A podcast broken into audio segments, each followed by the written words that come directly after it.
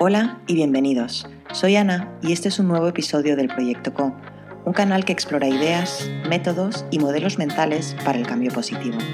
Conversamos con emprendedores sociales y especialistas de impacto para aprender, inspirarnos y co-construir una realidad más justa y sostenible.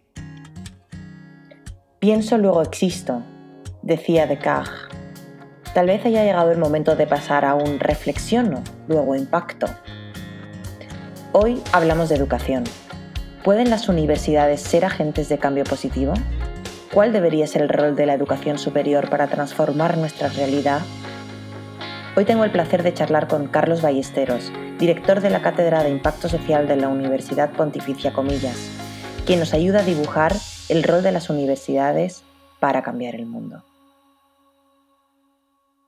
Carlos, bienvenido a Proyecto Co. Es un enorme placer contar contigo en este episodio. Pues muchísimas gracias, para mí también lo es. Emocionado y contento de estar aquí. Muy bien, Carlos. La verdad que estoy con muchísimas ganas de escuchar tu opinión sobre mm, el rol de la universidad en general en, la realidad actual que vivimos, ¿no? Con, este, con todo lo que está pasando en el mundo eh, esta pandemia que acabamos de pasar o que todavía en la cual todavía estamos, de todas estas guerras y en el momento en el que se está empezando a transparentar más que nunca las falacias del sistema que nos hemos inventado. ¿Cuál crees que es el rol actual de la educación? La universidad yo creo que debe jugar un papel no solo de formación para una profesión o de una formación técnica para ejercer profesiones superiores, sino que tiene que formar cabezas, tiene que amueblar cabeza, tiene que eh, dar criterios para pensar y para enfrentarse a los problemas del mundo y resolverlos, ¿no? Y generar ciudadanía. Yo creo que eso está olvidado. O sea, quiero decir, y lo que voy a decir ahora puede incluso sonar un poco feo, pero es verdad que cuando nace la universidad en la Edad Media, eh, los universitarios son un poco la élite, ¿vale? Luego es verdad que esa universidad en mediados del siglo XX se democratizó y todo el mundo pudo ir a la universidad y yo encantadísimo de que todo el mundo pueda tener estudios universitarios, pero es verdad que eso ha supuesto que parece como que es la única salida del alumno que está, del alumno de la alumna que está en bachillerato, es la única salida natural, es la universidad, y además le estamos pidiendo a la universidad, bueno, a mí fórmame para la profesión, pero no me hagas pensar. Entonces yo creo que hemos perdido un poquito ese papel de pensar. Y además han surgido muchísimas ofertas quizás también por esta parte pospandémica o la pandemia lo ha acelerado por lo menos, muchas ofertas de webinar, de... Primero que el mundo se me ha hecho pequeñito, entonces yo ahora mismo puedo estar asistiendo a un MOOC o puedo estar a un curso del MIT eh, desde mi casa, cuando antes tenía que gastarme el dinero en viajar y asistir. Entonces, y lo estoy asistiendo online. ¿Qué papel deberíamos jugar? ¿Qué valor aportamos? O sea, pensar un poco qué valor estamos aportando al alumno que viene al aula y que tenemos que darle algo más que no un profesor repitiendo eh, y repitiendo conocimientos aprendidos. Tenemos que hacerlos algo más y en ese ayudar a pensar y pensar que la universidad es uno más, un actor más en este papel, yo creo. Llegó todo el tema de la declaración de Bolonia y el espacio europeo de educación superior y el cambio que tenía que tener la universidad. Y nos dijeron, pon el foco en el alumno, que el alumno sea protagonista de su aprendizaje, que el profesor universitario sea un acompañante, un guía, pero que sea el alumno primero, porque tiene acceso a muchas fuentes de información y quizás lo que tenemos que hacer es ayudarle a ser crítico con las fuentes de información y crítico con lo que va recibiendo. Eso, que yo soy un enamorado de esa parte de Bolonia y de que todo seas protagonista y tal, se nos ha ido olvidando. Eh, unos cuantos años después se nos ha ido olvidando y seguimos siendo el profe entra en clase y repite y el alumno coge apuntos y lo, y lo devuelve, lo vomita en un examen luego. Pues lo siento, yo creo que no es, ese no es el modelo. ¿Y cuáles crees que son los retos que están enfrentando ahora las universidades? Em, la universidad siempre se ha dicho que tiene tres papeles, crear conocimiento, formar eh, personas y hacer transferencia del conocimiento a la sociedad. La Universidad Española está muy enfocada ahora mismo en el research, research, research, para una comunidad además que se retroalimenta entre ellas y que no se permea a la sociedad.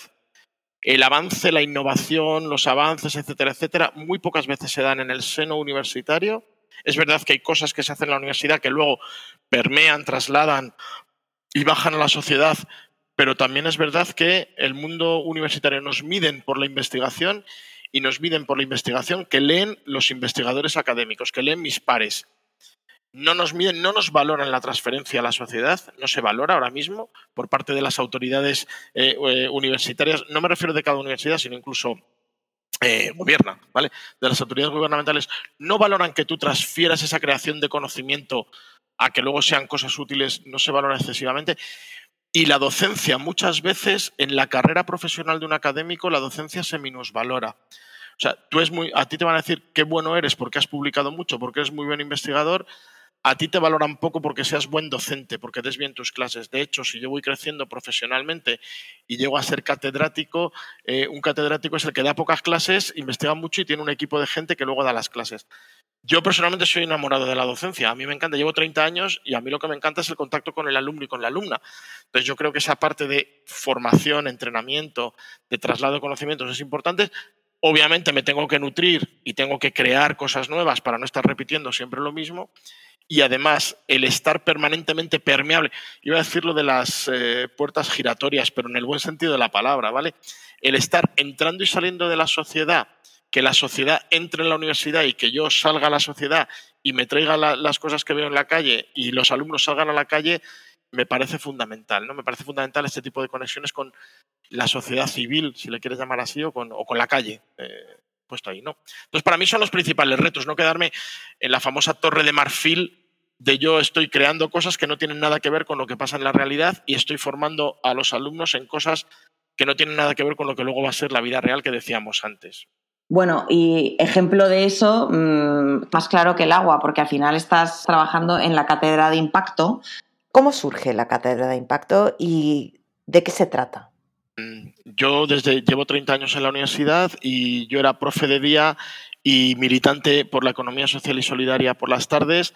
Las lentejas me venían por la universidad y por mi labor, mi profesión de profesor, y luego mi voluntariado era pues en temas de comercio justo, banca ética, empresas de inserción, etcétera, etcétera.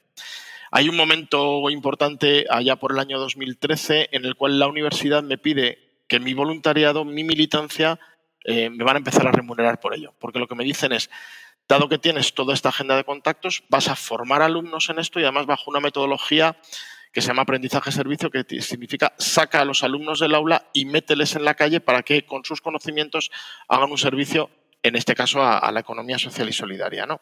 Y justo un poquito antes del confinamiento, pues se veía que había cosas que necesitaban las entidades sociales pero que los alumnos no podían dar. Temas a lo mejor de investigación aplicada, temas de pensar, de crear nuevas cosas. Se empezaba a hablar de impacto, se empezaba a hablar de impacto social, aunque es verdad que yo creo que después del confinamiento o después de la pandemia se ha acelerado brutalmente esto. Empezaban a aparecer los emprendedores sociales, el cuarto sector, hablar del papel que tenía la empresa en la construcción de un mundo mejor y del papel que tenían las ONGs o de la nueva financiación que tenían que tener ONGs y entidades sociales. Pero que además, con el tema del confinamiento, ha supuesto em, acelerar un poco los procesos de consumidores y consumidoras que nos piden responsabilidad, impacto en nuestros productos y servicios. Si esto lo unes unos inversores que han visto que en financiar estas actividades que generan valor social y valor medioambiental, además generan también rentabilidad económica, eh, un poquito menos a lo mejor que la pura y dura, pero también se ha visto que hacer el bien también es rentable, no solamente hacer el mal. La cátedra nuestra, el primer año de vida, que fue el 2021, generamos durante 10 meses, pusimos a trabajar a empresas del IBEX 35, a ONGs, a administraciones públicas, a startups sociales, a pymes, a B Corps, a 50 representantes de este mundo y sacamos un informe que hablaba de en busca de un lenguaje común en temas de impacto social. En esa función que decíamos al principio de este podcast de crear conocimiento. Bueno, pues hemos avanzado un poco en una propuesta de qué entendemos nosotros que es impacto social, qué principios hay que tener a la hora de medir y gestionarlo y bueno, pues cómo podemos irnos aproximando. Y seguimos trabajando en ello. O sea que ahí vamos. ¿Y qué dirías que es impacto social? Si lo pudieras resumir. Cambio y transformación que se produce en las personas y en las organizaciones, eh, intencionadas o no, positivas o negativas, de alguna manera, pero que vienen a consecuencia de nuestras acciones, de nuestras políticas, de nuestros proyectos, de nuestros productos y servicios. Pero cambio y transformación en el medio y largo plazo. Si lo ponemos de otra palabra, pues al final es ¿y qué hay detrás de? O sea, ¿y qué significa? ¿Cuál es el intangible? que luego habrá que medir, pero cuál es el intangible, cuál es el, valor intangible que hay detrás de las cosas que nos pasan y cómo, cómo eso transforma, cómo impacta en mi vida, cómo transforma y cambia mi vida. ¿Y cómo estás llevando esto a la práctica en el día a día en la cátedra? La cátedra en estos momentos, después de dos años de vida, somos un equipo de casi cinco personas. Tenemos por un lado el área de creación de conocimiento, donde estamos con el think tank. Tenemos por eh, ese como área de creación, tenemos por otro lado el área de formación dividida en dos partes, eh, cursos, vamos a decir, o talleres in company que damos se llaman Midiendo el Cambio y se la damos a pequeñas entidades ONGs eh, de una manera además bastante yo creo que aplicada en el, en el aprende haciendo y apropiate de las herramientas, es sobre medición, y un posgrado dedicado a personas que ya estén trabajando y por lo tanto compatible con la vida laboral, bueno, más o menos, la vida familiar ya no lo sé porque es en fin de semana, pero bueno, como buen máster o como buen posgrado de, personas que ya están trabajando. Y, luego una tercera pata en la cátedra, un tercera parte en la cátedra que tiene que ver con asistencia técnica o con generación de proyectos. Entonces, cuando otros, pues yo qué sé, una gran ONG eh, o otra cátedra de dentro de la universidad o alguien está haciendo un proyecto que dice quiero que me diseñes una herramienta para medir el impacto, pues nosotros entramos en esa parte técnica. Y una cuarta, que es la divertida, ¿no? que es generar ruido eventos, aulas abiertas, eh, encuentros con personas, mm, grabar podcasts como este, eh, estar presente en todos los eventos mm, y en todos los sitios donde se cueza algo de impacto, pues allí que vamos, ¿vale? Con nuestro, nuestro discurso. Qué bien, qué interesante, qué, divertido realmente, ¿no? Sí, la verdad es que, eh, bueno, hay días que terminas un poco agotado, pero la verdad es que, aparte de que hemos creado un equipo bastante bueno, yo creo que es un equipo bueno, pues que mola trabajar con ellas, eh, son todas chicas. Em, por otro lado, nos lo estamos pasando muy bien y estamos aprendiendo un montón. ¿Quién iba a decir a mí que 30 años después, pues sigo, sigo formándome, sigo pensando y sigo, sigo con la mente activa? A eso se trata. Y mm, Carlos, ahí qué dirías que has aprendido? ¿Cuáles han sido tus grandes aprendizajes? Yo creo que lo que he aprendido es a sistematizar. Me iba a poner ahora un poco en plan serio, porque bueno, pues 30 años de experiencia docente hacen, parece que uno es ya muy mayor y muy viejo, pero es verdad que recojo un poco los aprendizajes de toda esa vida eh, dedicada a la economía social y solidaria y a crear eh, eh, alternativas de uso del dinero en consumo y ahorro, ahora me está ayudando a sistematizar todo eso que haces, a pensarlo y a medirlo, a evidenciarlo. Yo siempre digo que hasta hace poco yo y la gente que me conocía iba diciendo, qué bonito, mis compañeros de, facultad incluso, qué bonito es eso que tú haces. No, pues ahora me he dado cuenta que lo mío, lo que yo hago no es bonito. Lo que yo hago primero tiene evidencias de impacto en las personas, en el planeta, en la sociedad, y por otro lado que lo podemos medir y lo podemos evidenciar. Entonces le hemos sistematizado, me ha, me ha aportado metodología, me ha aportado rigor y evidencias a cosas que antes hacía uno, pues bueno, muy bien sin saber por qué. ¿Y podrías decirnos el impacto que habéis tenido hasta ahora vosotros en la cátedra? Estamos en ello. Me cuesta hablar de cómo, de qué impacto tiene la cátedra porque solo tiene dos años de vida. Tenemos resultados, eso sí puedo contarlos. Eh, no hemos medido todavía porque acabamos, estamos rediseñando nuestra teoría del cambio, estamos ahora en pleno proceso de validación con los grupos de interés y le estamos desarrollando indicadores de cambio, pero todavía eso no lo tenemos medido, también porque tenemos pocos años de vida. Así a nivel intuitivo sí puedo decir que, por ejemplo, este año que es el primer año del posgrado, 13 personas, 11 alumnas y 2 alumnos, de esos 13 personas hay algunas que ya venían con un trabajo y lo están aplicando en su trabajo, pero yo diría que al menos cuatro cinco personas intuitivamente han empezado a trabajar en el ecosistema del impacto social, o sea, han cambiado de vida. Bueno, pues para mí eso yo creo que es un, avance, ¿no? Segundo, pues que estamos, que estamos ayudando en, en, esos programas de midiendo el cambio de formación para pequeñas entidades, de alguna manera estamos proporcionando herramientas a entidades para que midan y la verdad es que, bueno, pues se va viendo cómo van mejorando su gestión y mejorando su medición y empezando a decir, oye, tengo evidencias porque la cátedra nos ha ayudado a medir. Em, en resultados, pues sí, tenemos 13 alumnos en posgrado, 7 midiéndose el cambio, dos cuadernos, un informe de un think tank, eh, no sé cuántas aulas abiertas, no sé cuántos eh, encuentros eh, que llamamos Meet the Experts sobre personas que tienen recorrido vital en impacto. O sea que actividad mucha, impacto evidenciado todavía no, pero estamos en el camino. Obviamente no podemos predicar una cosa y no hacerla, entonces estamos en ese camino. Oye, pues la verdad que Carlos, te felicito muchísimo por estar llevando a cabo esta labor tan, tan, tan importante, porque realmente se, demuestra ya un cambio de paradigma brutal y estáis siendo pioneros en esto. Y aprovecho para preguntarte, ¿cómo visualizas la educación superior en términos de impacto de aquí a 20 años? La teoría del cambio que estamos elaborando en nuestra cátedra habla de que a 10 años la gestión y medición del impacto social debe ser algo interiorizado por las organizaciones en España, empresas, administraciones públicas eh, y academia y universidades. Lo que visualizamos es que no, entonces en esos términos visualizamos que toda carrera, todo grado, todo posgrado debe tener interiorizado el que debe servir para generar transformación social, transformación de, y cambio.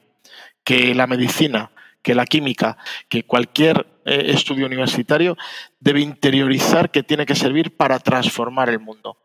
El, lema o la misión de mi facultad es formamos, formamos líderes empresariales, o sea, personas que tomarán decisiones el día de mañana en el mundo empresarial competentes, o sea, muy buenos en lo técnico, pero además conscientes, críticos y compasivos. Conscientes que, son que, saben que fuera pasan cosas, críticos, son capaces de tomar postura, compasivos con la persona en el centro, ¿para qué? Para transformar el mundo. Bueno, pues eso, en vez de formamos líderes empresariales, pongamos, formamos médicos o formamos químicos o formamos tal, eh, competentes, conscientes, críticos y compasivos para transformar el mundo. Para mí esa sería la visión de la universidad. Pues en eso, el tener interiorizado el que estoy trabajando para mejorar un mundo que ahora mismo es, por un lado, sucio, caluroso, nunca mejor dicho en estos días, y, muy poco amable. Entonces yo creo que intentar que, pues eso, pensar en, transformación en todos los estudios sería lo, ideal. Y no tanto en salida profesional. Claro, ahí está el cambio, ¿no? al final es un cambio de mentalidad. Jo, pues Carlos, muchísimas gracias por todo lo que has compartido, muy inspirador. Muchísimas gracias por la labor que estás llevando a cabo y, no sé si quieres acabar con alguna nota final. Con un agradecimiento a, vosotras. Eh, primero, por haberme dado este espacio, pero segundo y sobre todo porque vosotras también estáis generando mucho impacto, generando mucha transformación y dando cosas muy buenas a este ecosistema e imagino que a partir de ahí al mundo y al planeta. O sea que, que nada, un sentimiento de gratitud. Gracias, Carlos. Gracias por escuchar este episodio. Esperamos que lo hayas disfrutado tanto como nosotras y nosotros. Puedes encontrar todas las referencias del episodio en nuestra página web www.efectocolibri.com slash proyectoco. Si te ha gustado, califícanos con 5 estrellas, déjanos un comentario, pártelo con tu red.